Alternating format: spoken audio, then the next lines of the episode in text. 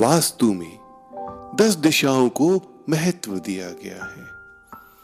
इन सभी दिशाओं का एक प्रतिनिधि ग्रह होता है। उस प्रतिनिधि ग्रह के अनुसार सभी दिशाओं को हम वास्तु के अकॉर्डिंग बैलेंस करते हैं। आज हम पश्चिम दिशा के बारे में बात करेंगे, जिसके अधिपति ग्रह भगवान शनि देव हैं। इस दिशा में किसी प्रकार का दोष होना। आपके घर, आपके ऑफ़िस की वास्तु को काफ़ी हद तक बिगाड़ देता है।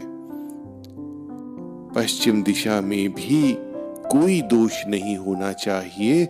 नॉर्मली हम इस दिशा को बहुत ही कैजुअल लेते हैं, बहुत ही एवरेज लेते हैं। पहले पॉइंट की बात करते हैं।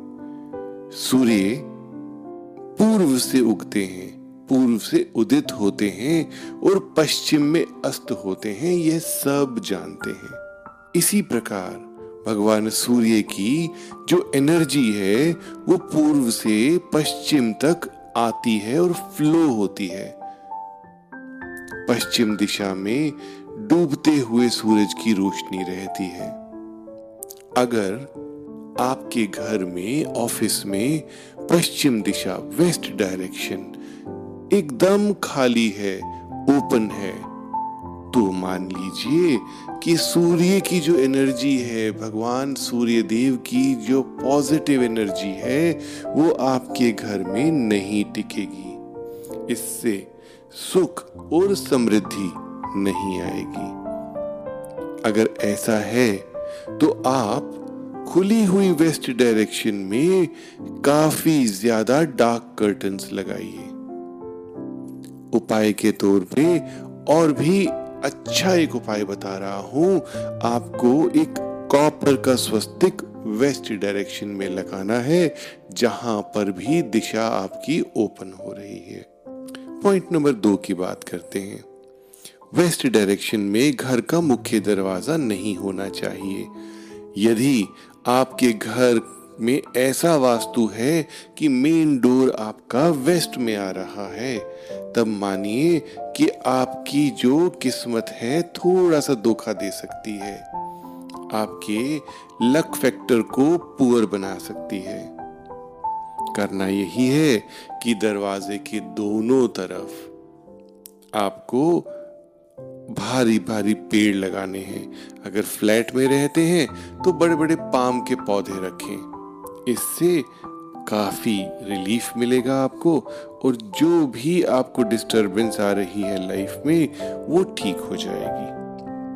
थर्ड पॉइंट की बात करते हैं। अगर वेस्ट डायरेक्शन में काफ़ी खिड़कियाँ हैं बड़ी बड़ी खिड़कियाँ हैं तो मानिए कि डिफेक्ट बढ़ता है, वास्तु डिफेक्ट बढ़ जाता है। पूर्व से बड़ी खिड़की वेस्ट में नहीं होनी चाहिए ईस्ट से बड़ी खिड़की वेस्ट में नहीं होनी चाहिए। इन खिड़कियों के आगे रबर प्लांट के पौधे रखेंगे तो इससे आपकी एनर्जी वेस्ट नहीं होगी और लीक नहीं होगी। अब बात करते हैं बेडरूम की। अगर कपल बेडरूम आपने वेस्ट डायरेक्शन में बनाया है, पश्चिम में बनाया है तो थोड़ा सा अनस्टेबिलिटी फैक्टर ज़रूर आ जाएगा। आपके रिश्तों में भी आएगा, आपके जॉब और बिज़नेस में भी आएगा और आपके विचारों में भी आएगा। इस दिशा में आप कोशिश करके प्योर वाइट कलर करवाएँ और वाइट एगेट स्टोन्स रखें। इससे आपके बेडरूम में काफ़ी पॉजिटिव एनर्जी भरी रहेगी। और हाँ एक उपाय और बता रहा हूँ।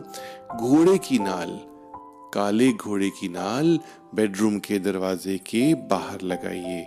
तो मानिए डिफेक्ट्स बिल्कुल ठीक हो जाएँगे।